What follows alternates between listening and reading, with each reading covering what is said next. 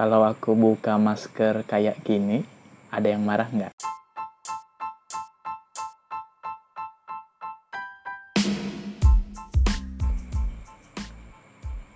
Kalian sedang mendengarkan podcast Sasanah Ketersinggungan Nusantara, episode yang ke-17 uh, diupload bertepatan mungkin di Syawal pada saat kalian mendengarkan ini. Uh, untuk itu podcast Sasanah Ketersinggungan Nusantara memohon maaf sebesar-besarnya pasti ada perkataan dan kesalahan yang tidak berkenan di telinga saudara sekalian. Mantap wadidaw wadidaw. Karena saya bilang tadi pasti ya. Nah, jadi mohon dimaafkan. Tapi ada juga yang kalau apa ah, minta maaf tuh mohon dimaafkan kalau kalau anda sombong sekali. Kalau bilang kalau anda itu pasti punya kesalahan. Jadi jangan bilang kalau. Kalau itu sombong sih menurut gue kalau ya kalau.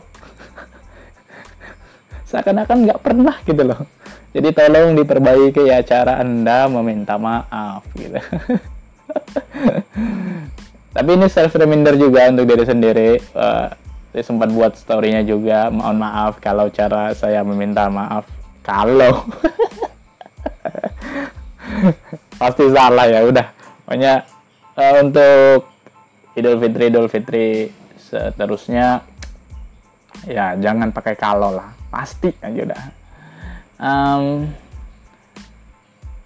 kenapa yang kayak gitu tuh ku permasalahkan ya, ku permasalah ya memang ku permasalahkan sih karena uh, jujur aja aku kalau sudah mungkin lima tahun terakhir Idul Fitri ya tuh nggak pernah lagi ngirim ngirim ucapan selamat pakai template gitu uh, atau copy paste dari uh, ucapan-ucapan Idul Fitri yang menyebar luas di di di WhatsApp kita masing-masing gitu kan. Uh, awalnya memang repotin sih, tapi kalian coba deh. Kalau kalian masih terbiasa gitu uh, copy paste atau pakai template aja untuk ucapan Idul Fitri, mulai tahun depan kalian coba deh.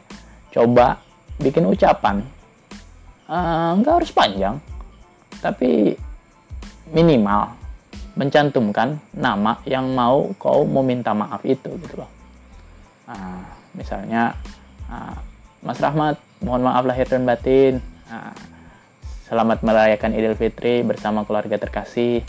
Itu kalau kita yang baca gitu ya itu ada ada sentuhannya gitu ada sentuhannya gitu. Kalian jujur aja sih kalau kalau pas hari Idul Fitri gitu kan ada orang minta maaf gitu kan.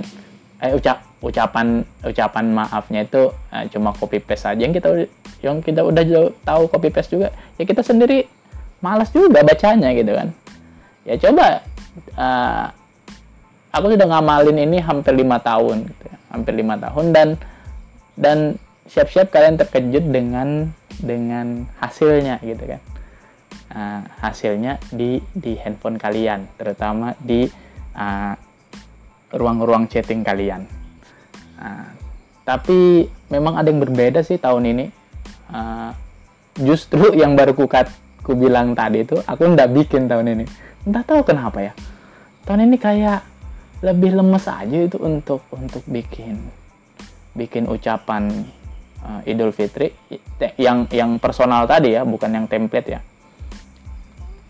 Eh, nggak uh, tahu kenapa ya karena mungkin uh, suasananya ya suasananya yang yang apa ya untuk lingkungan kerja aja oh, nanti ketemu juga.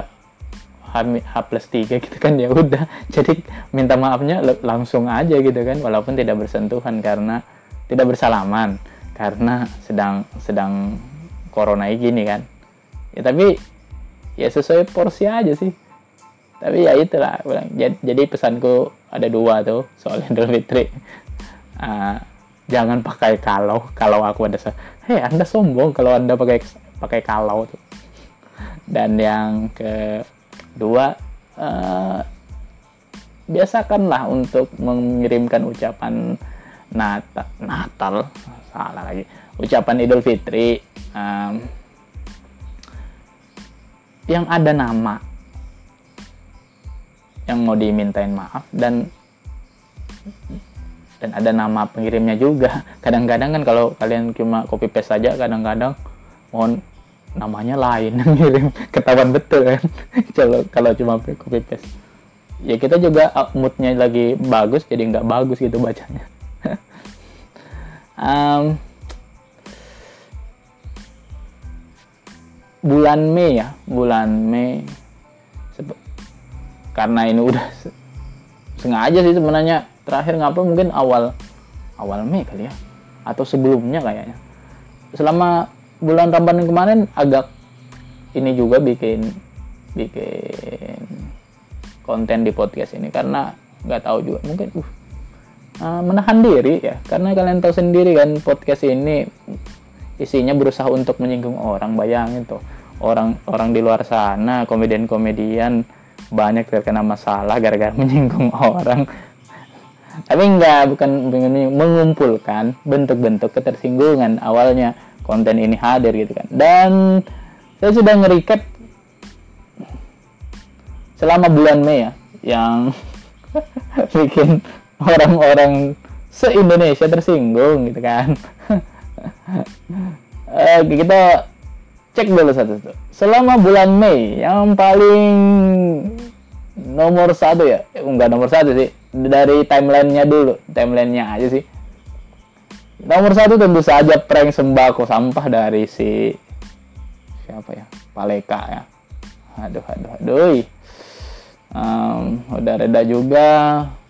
Uh, itu di bulan puasa kayaknya kalau lihat aku tuh kalau setiap setiap lihat uh, ada hal seperti itu yang kontroversi.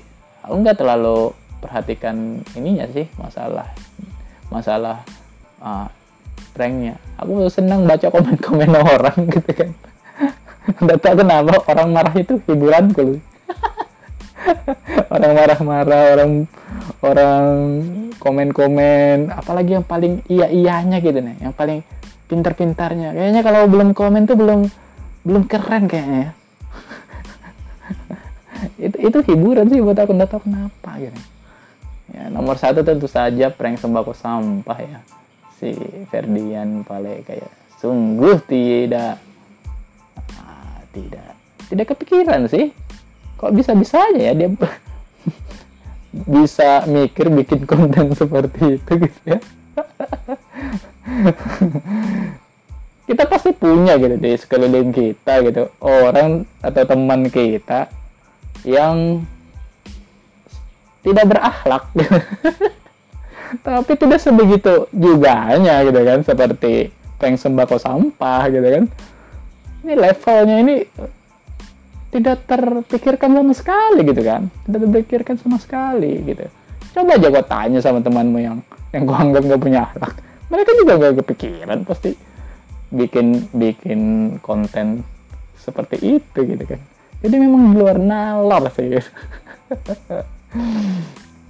Kemudian kita berlanjut ke trending yang kedua. Tentu saja si Indira Kalista beauty vlogger mantap. Ya aduh. Ini ya soal Indira nih ya. Di lupa aku podcast episode berapa ya udah ku bahas. Di masa pandemi kayak gini aku ngingetin aja ya pesan. Aku lupa di podcast episode berapa gitu ya ngomentarin soal pandemi. Di masa pandemi ini pilih-pilih yang mau kalian dengar gitu loh. Kalau kalian mau mempelajari tentang pandemi ini ya tanya sama ahlinya dengerin ahlinya gitu kan. Kamu dengerin orang yang tidak berkompetensi gitu kan di bidang itu. Aku nggak bilang bodoh ya tapi tidak berkompetensi gitu. Setiap orang punya hak untuk memberikan pandangan tapi dilihat juga dong maksud kompetensinya apa gitu kan. Ini juga yang punya channel aduh ngasih panggung. Tapi yang menarik tuh ya si uh, mualaf Nop itu. Aduh aduh. Malah menjadikan minta maaf dan klarifikasinya di channelnya tentu saja itu apa ya? Ya jadinya konten gitu kan. Ujung-ujungnya duit lagi gitu loh. Bahkan permintaan maafnya pun jadi duit gitu loh. Aduh. Ini apa gara-gara pandemi gitu kan masih kalau mau minta maaf ya udah di channelmu sendiri apa di channel mualaf newbie itu gitu. eh kalian kalau kalau terkejut aku bilang mualaf newbie kalian bisa cek di podcastku awal-awal gitu uh, sama itu uh, uh, om-om itu gitu kan yang yang om om smart itu ya kan pernah juga ku dibangking di di episode-episode awal podcast ini ya. Kalian kalian bongkar-bongkar aja lupa aku udah. Ya emang dari dulu sih ada ada hal yang enggak ku setuju gitu kan sama cara-caranya dia itu ya tapi aku tetap ini aja sih sama Indira itu ya artinya dia mungkin tidak tahu dia tidak paham. Ya sudah gitu kan. Wajar gitu kan. Kalau dia tahu tidak mungkin juga. Mungkin rasanya dia membuat komentar seperti itu. Nah, eh, yang kayak aku? Aku? Dengan ekspresi wajahnya yang wow sangat lucu menurutku. Tidak pernah menggunakan masker. Kalau keluar-keluar kita ditegur tidak pernah cuci tangan. Tapi dipikir-pikir aneh juga sih.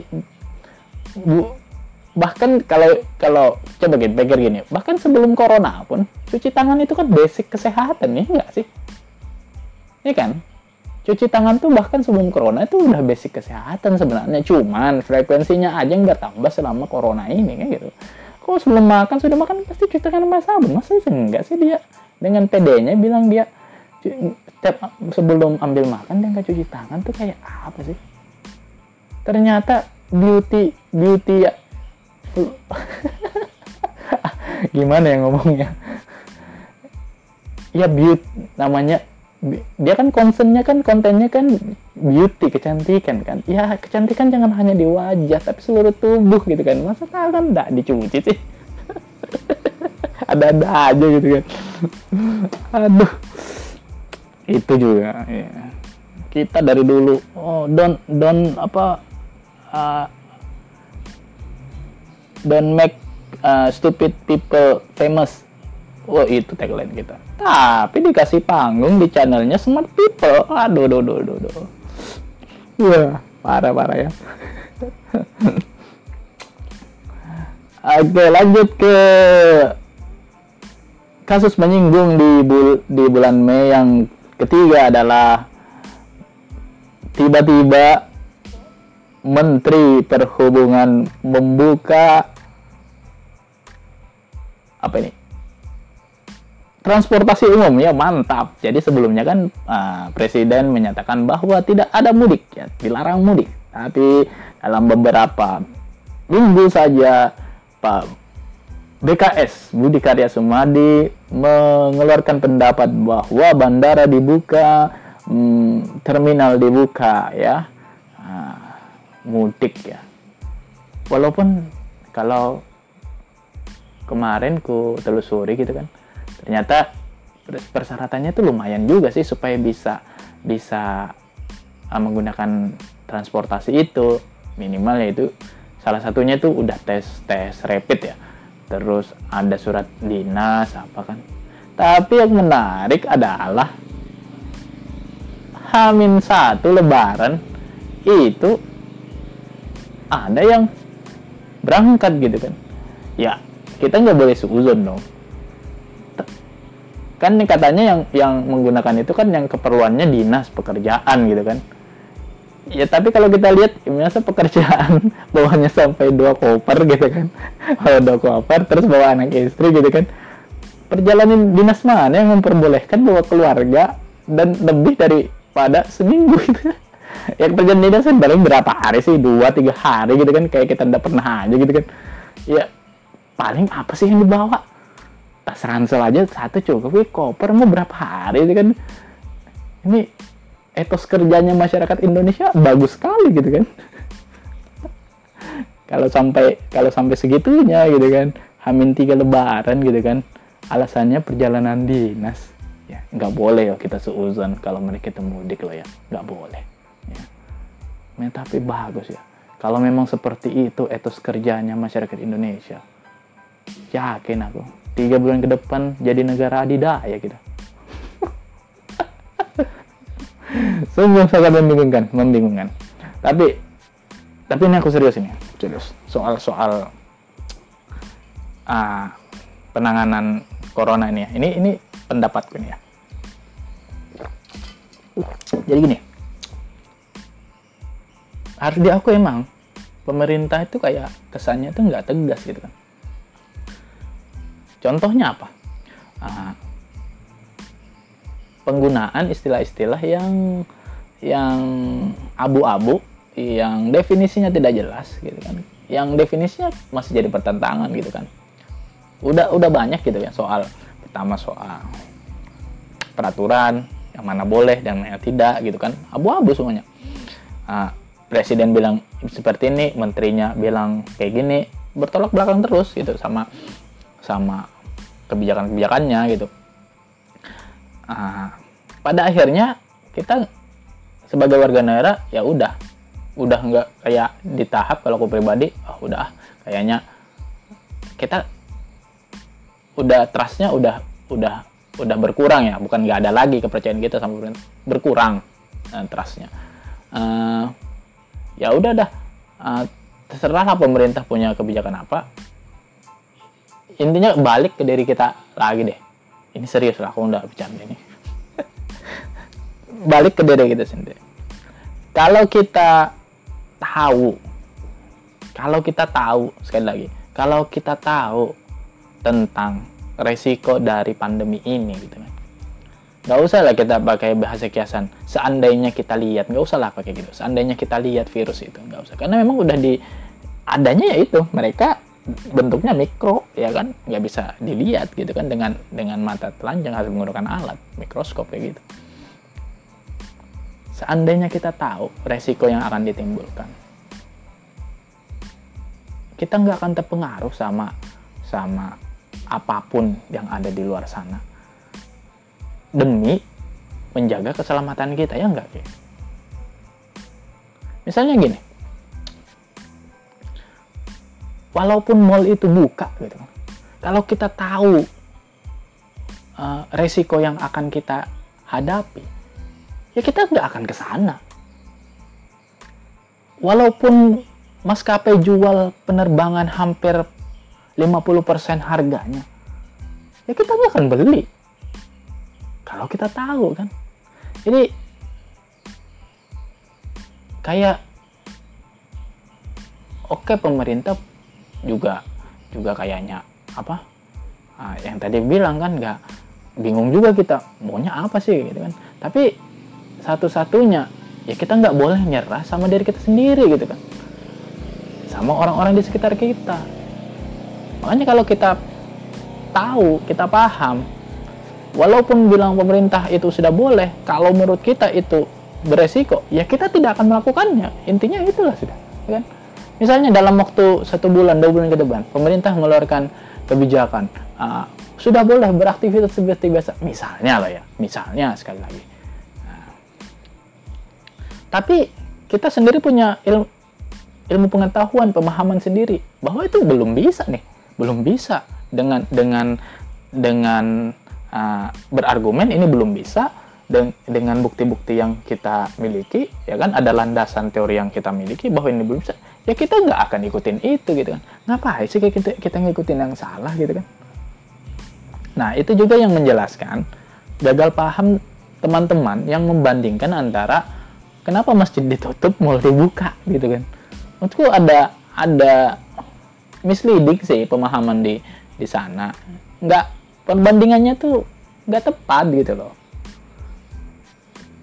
Kita nggak beribadah ke masjid itu benar selama masa pandemi ini terus kita membandingkan dengan kok mall dibuka? Yang apa kita ikut yang salah gitu kan? Mas, sama. Itu lebih masuk sih. Lebih masuk di logika dari daripada daripada kita berdebat kenapa ibadah dilarang sementara itu nggak dilarang kan gitu kan?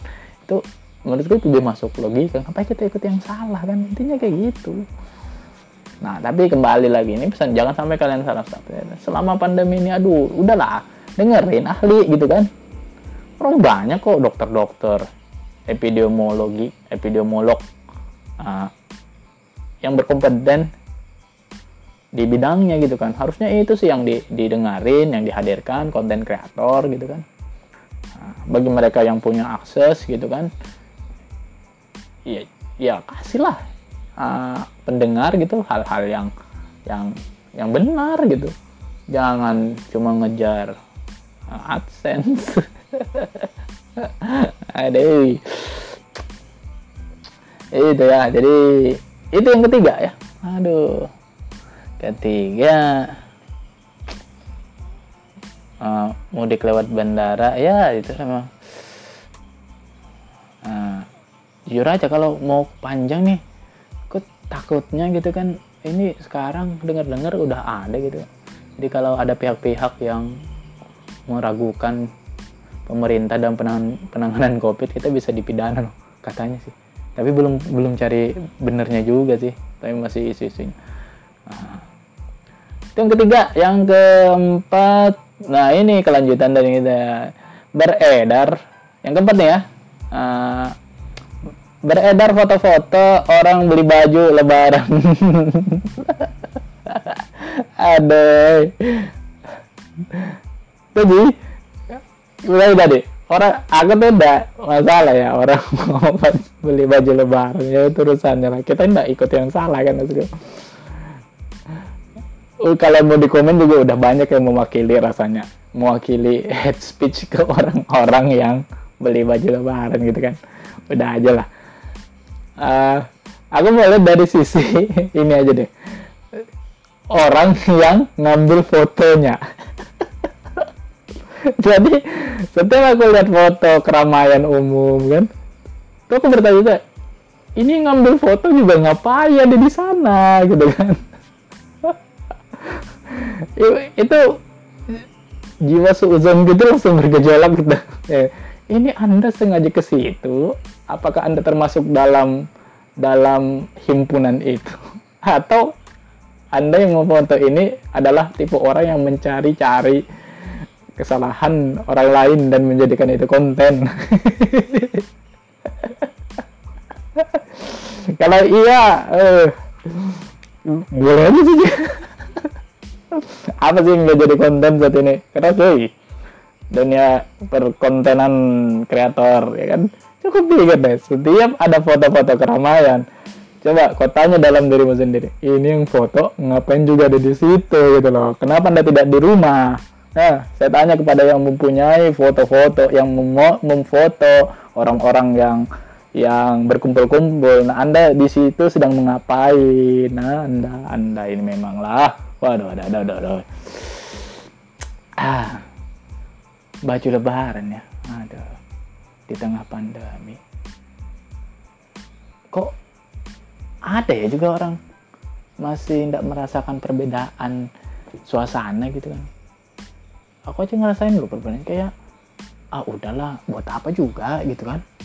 Tapi masih ada juga gitu yang yang ini gitu yang mungkin bisa aja tuntutan dari keluarga juga bisa juga sih anak-anak anak terutama kan bisa juga hmm. ya tapi kalau soal oh, pelakunya sih aku rasa kalian juga sudah mewakili head speed kepada mereka lah. Aku nggak perlu lagi ngomong lah. Ya aku ngomongin yang memfoto aja. Yang kelima ya yang kelima. Kembali lagi-lagi viral ya. Viral bullying ya terhadap uh, Rizal ya. Di adik Rizal. Jadi di Sulawesi waktu itu ya? Mungkin teman-teman lagi. Aku dapatnya ini ngumpulin ngerekap sekilas-sekilas aja. Jadi dia adalah korban bullying um, videonya menyebar. Eh nah kan bilang kan? Padahal yang video itu juga salah satu pasti temannya pelaku gitu kan. Orang segoblok apa gitu ya? Yang mem, mem ini pertanyaanku dari dulu nih orang segoblok apa yang dengan pedenya merekam kebodohannya? Gitu. terus kalau kau mau kalau kau punya kalau punya kesalahan yang direkam lah gitu kan. Apa apa apa motivasinya gitu? Coba kalau gini coba kalau gini. Coba kalau nggak direkam. Kan nggak ada yang tahu sih Indonesia kan? Pasti. Dan yang rekam itu juga kan temannya gitu nah ini pelajaran ini. Hati-hati dalam memilih teman. Bisa aja teman tapi dia ingin menjatuhkan anda loh. Aduh. Ya kan? Coba kalian pikir gini. Sekali lagi ya aku tidak akan mengomentari tentang bullyingnya itu ya. Karena aku rasa kalian sudah mewakili head speed uh, podcast Sasana Ketersinggungan Nusantara ini dengan headspeednya kalian ke pelaku bullying ya. Udah udah pasti sama deh. Tapi bilang tadi yang ngerekam ini bangsat betul yang ngerekam ini loh. Apa motivasinya dia ngerekam? Terus dia sebarin gitu kan. Padahal itu itu pasti salah gitu kan. Pasti viral gitu. Apa masalahnya gitu kan? Ada belum tahu tuh kesusahannya kenapa ya. Ini kan tadi hati-hati anda kalau memilih teman gitu ya.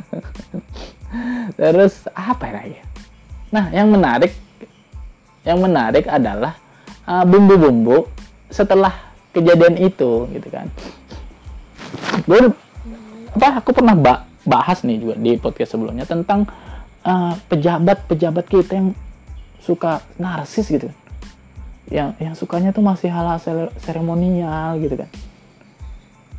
Apa gitu kan? Setelah setelah ini uh langsung. Gubernur ya kalau nggak salah tuh gubernur yang undang gitu kan. Dikumpulin orang. Di masa corona. Maunya apa gitu kan? Ya kalau mau ngasih bantuannya udah dikirim aja gitu loh. Nggak harus ada acara seremonial juga. Kan juga lagi corona bapak. Bapak bapak aduh nggak paham aku sih sama sama sama pejabat kita ini. Oh, kayaknya nggak paham ya social distancing itu apa physical distancing. Kalau lagi wabah gini gimana sih seharusnya kita gitu kan? Sekali jangan salah paham ya. Ngasih bantuan tuh nggak salah ya. Caranya loh yang aku ini jangan jangan sampai aku bu ini nih uh, ngolok-ngolok gubernur. Ndak ndak ndak janganlah ya kan itu ngumpulin orang si si anak si adeknya juga diundang gitu kan. Ini ke mana anda KPAI ya yang harusnya melindungi anak-anak Indonesia ya. Bukan hanya kita nggak tahu ya dia udah dibully kan. Belum tentu juga dia mau dijadikan konten oleh pejabat-pejabat itu kan. Pejabatnya juga bikin konten jadikan dia konten dong anjir emang. Di mana anda KPI oh ya soal KPI memang masih ingat. Uh, ingat nggak uh, komisioner KPI yang di kemarin yang viral gara-gara sperma bisa menembus uh, bisa menghamili di dalam kolam renang yang bersangkutan diberhentikan dari anggota komisioner KPAI uh, saya jujur merasa prihatin tapi mungkin itu lebih baik untuk ibu gitu. Aduh.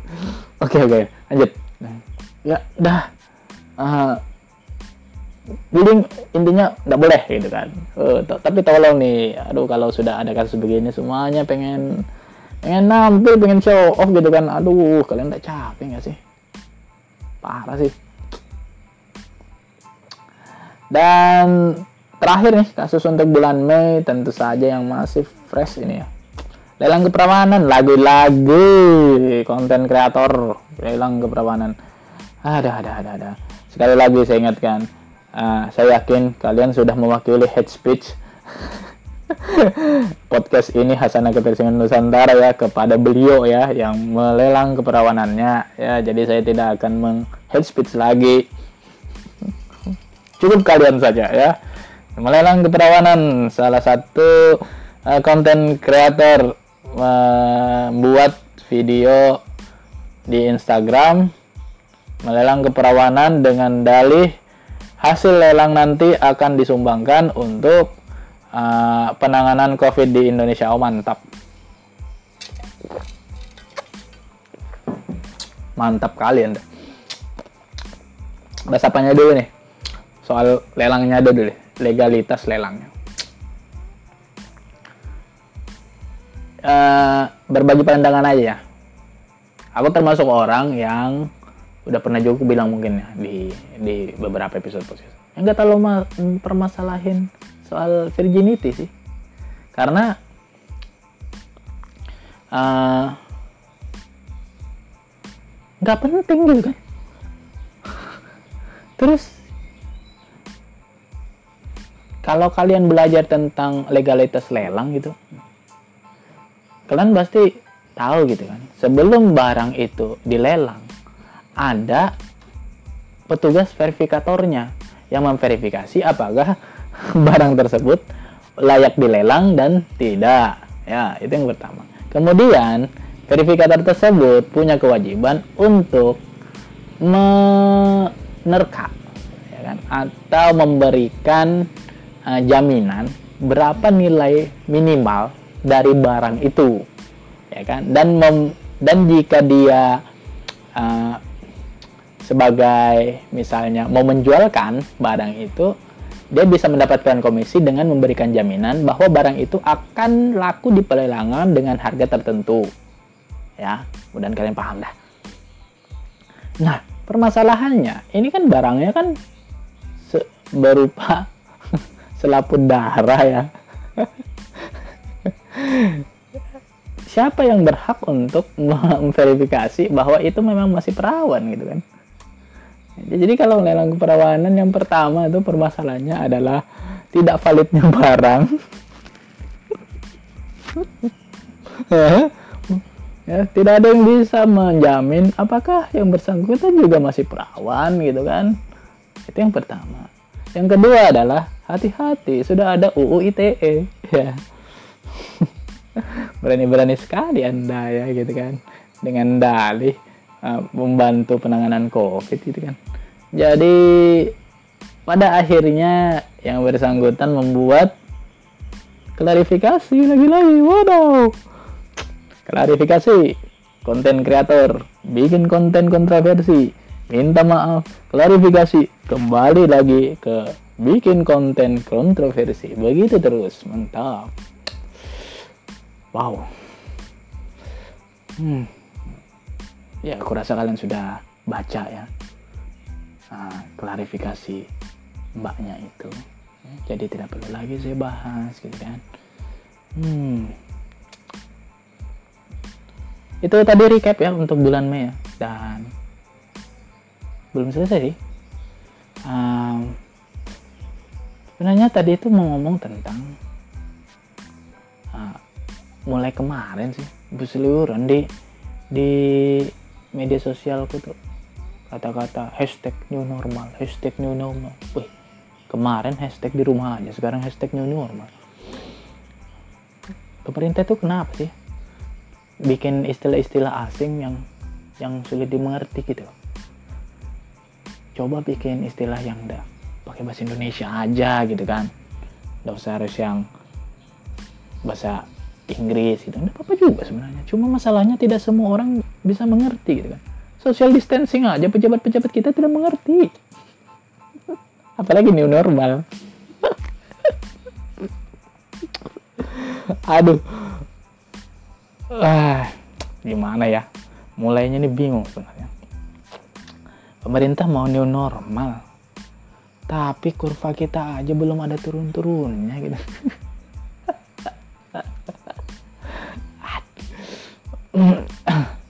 Nih, nanti kalau ngomong panjang lebar, dibilang sok tahu lagi kan, waduh. Intinya itu kayaknya belum saatnya sih kalau mau new normal new normal gitu. Bentuknya apa dulu dulu gitu kan? Nah bentuknya apa dulu? Coba kita pikir dasar dari yang sulit-sulit dulu sih. Misalnya mau membuka sekolah mau membuka uh, pelayanan publik membuka tempat peribadatan. Dosa itu dulu deh.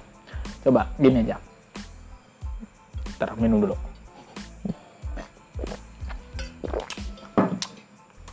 Soal uh, selama pandemi ada yang berubah drastis di di cara kita bergaul dengan orang, terutama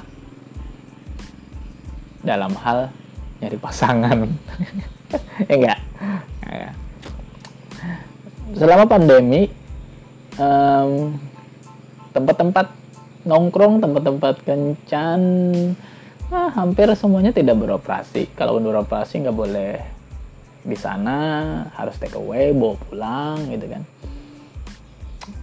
Monoton gitu uh, kita juga ragu untuk ngajak uh, kencan di luar karena mungkin dia punya prinsip ya social distancing, physical distancing, ya bagaimanapun juga kan kita orang asing gitu kan. nggak, nggak kalau nggak penting-penting amat, waduh kencen dah penting, karena penting-penting amat ya, yang jangan keluar rumah kan intinya kayak gitu. Nah, bagaimana kalau hal yang sudah sulit ini gitu kan, mau di new normalkan gitu kan, sama pemerintah gitu kan. Kebayang gak sih cara kita nanti untuk PDKT-an, nyari pasangan jadian gitu kan kalau sebelum corona kan uh apa kita chat nah, aku kalau chat ini ada yang marah nggak? Saya yakin di antara kalian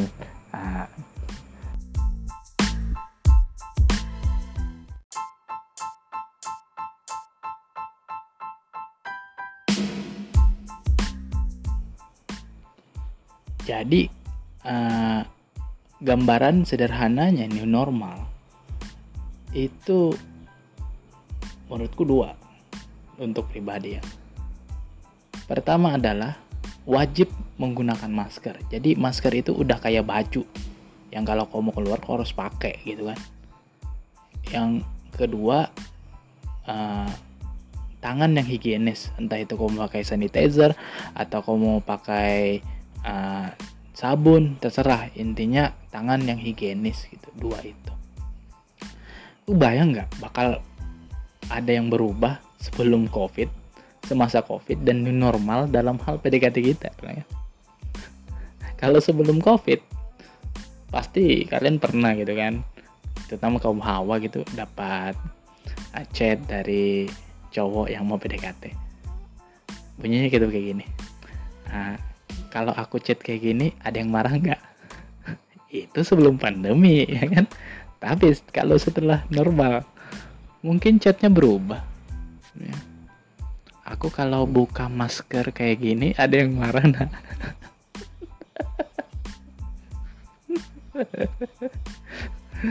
atau juga bisa apa ya? Ah, aku buka masker gini cuma sama kamu aja loh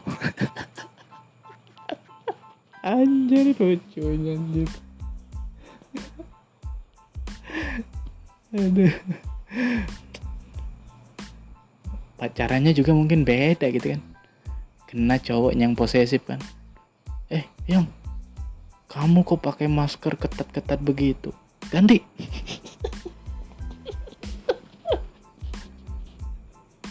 Aduh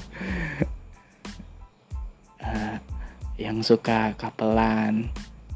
Yang itu ada masker couple deh yuk kita beli. Ada. Tapi emang dilema sih dari awal gitu kan selama pandemi itu kita kayaknya kalau mau bercinta juga sulit gitu kan mikir gitu gimana caranya aman selama pandemi ini bisa bercinta gitu. Hmm. mungkin setelah new normal bakal berubah juga gitu kan kita nggak cipokan ya?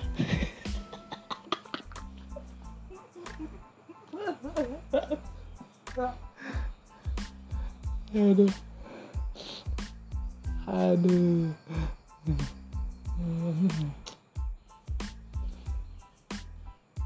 Intinya tuh aduh. Ah, udah kebayang sih gimana bakal lucunya sih new normal tuh. Kalau aku sih ya. Nggak tahu kalau kalian sih new normal kalian tuh kayak apa gitu kan. Ya aku udah jauh dari hal-hal itu dulu lah gitu.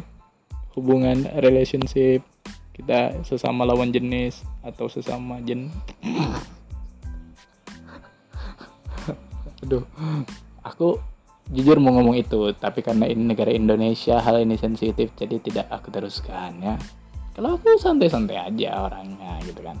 Ya ya tidak menghalangi siapa pun untuk berhubungan sama siapa saja terserah. Iyalah. Kan? Mungkin kalian bisa nanti berbagi ya new normal versi kalian gitu kan. Selama selama new normal ya kan? Itu. Jadi selama new normal aku takutnya gitu kan barang-barang uh, penanganan covid itu jadikan modus gitu selama PDKT ya kan? So ini mumpung aku masih kepikiran nih. Kalau sebelum kalau sebelum apa namanya? Sebelum covid kan kalau habis bercinta gitu kan di kosan mungkin kan. Biasanya kan di WhatsApp tuh yang pakaian dalam kau ketinggalan sebelum covid. Pas new normal kan yang masker kamu ketinggalan di kosan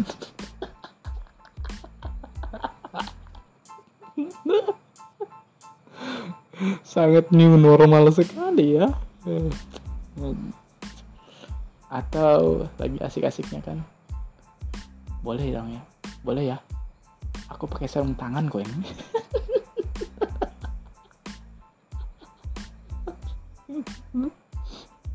Hmm.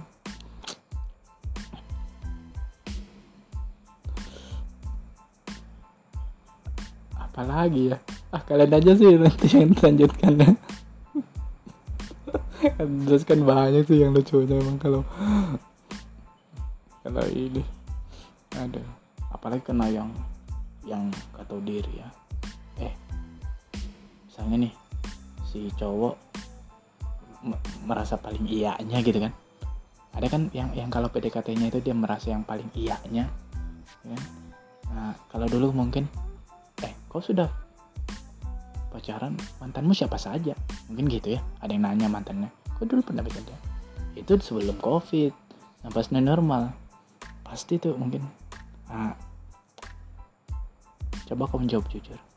Kamu pernah buka masker ke siapa aja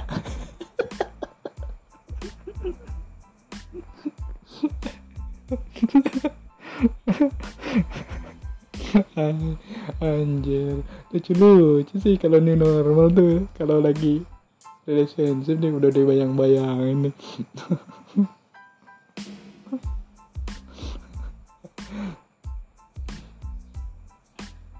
Ketemuan gitu kan pakai masker gitu kan. Bukalah masker sebentar gitu kan. Masih kencan pertama tuh habis kencan pertama nggak ada kencan-kencan lagi kan? Terus ditanya sama temannya.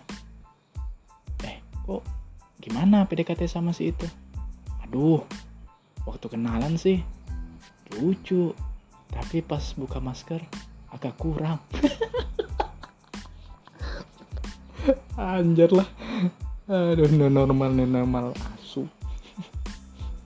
Ya udahlah itu dulu untuk episode ke-17 kali ini uh, new normal new normal.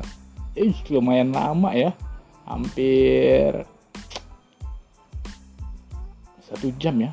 Biasanya kalau aku sendiri nih 30-an menit aja nih. Ah, ya udah deh. Uh, audionya mungkin nanti terpotong ya karena tadi ada uh, telepon masuk ya tadi lupa mode pesawat tadi selama record. Karena prinsip dari podcast Hasanah Ketersian Nusantara ada tidak ada editing. Ya, tidak ada editing konten ya. Jadi tidak ada di edit satu kali rekam ya. Kalaupun ada edit ya mungkin cuma nah, backsound atau membaguskan audionya doang ya jadi mungkin ini ada yang terputus ya khusus untuk episode ini ya. Nah, nanti di menit keberapa gitu belum dicek lagi. Itu aja dulu untuk episode kali ini. Sekali lagi podcast Hasanah Ketersiman Nusantara memohon maaf kepada pendengar sekalian. Pasti ada kesalahan pasti ada kata-kata yang kurang berkenan selama uh, podcast ini mengudara asik.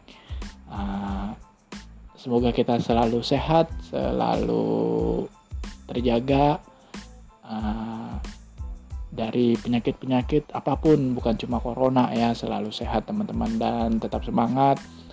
Dengarkan orang-orang yang berkompeten selama pandemi ini itu pesanku kepada teman-teman sekalian insya Allah kita semua akan selamat. Itu saja episode kali ini Assalamualaikum warahmatullahi wabarakatuh. Semoga bahagia semoga barokah. Bye bye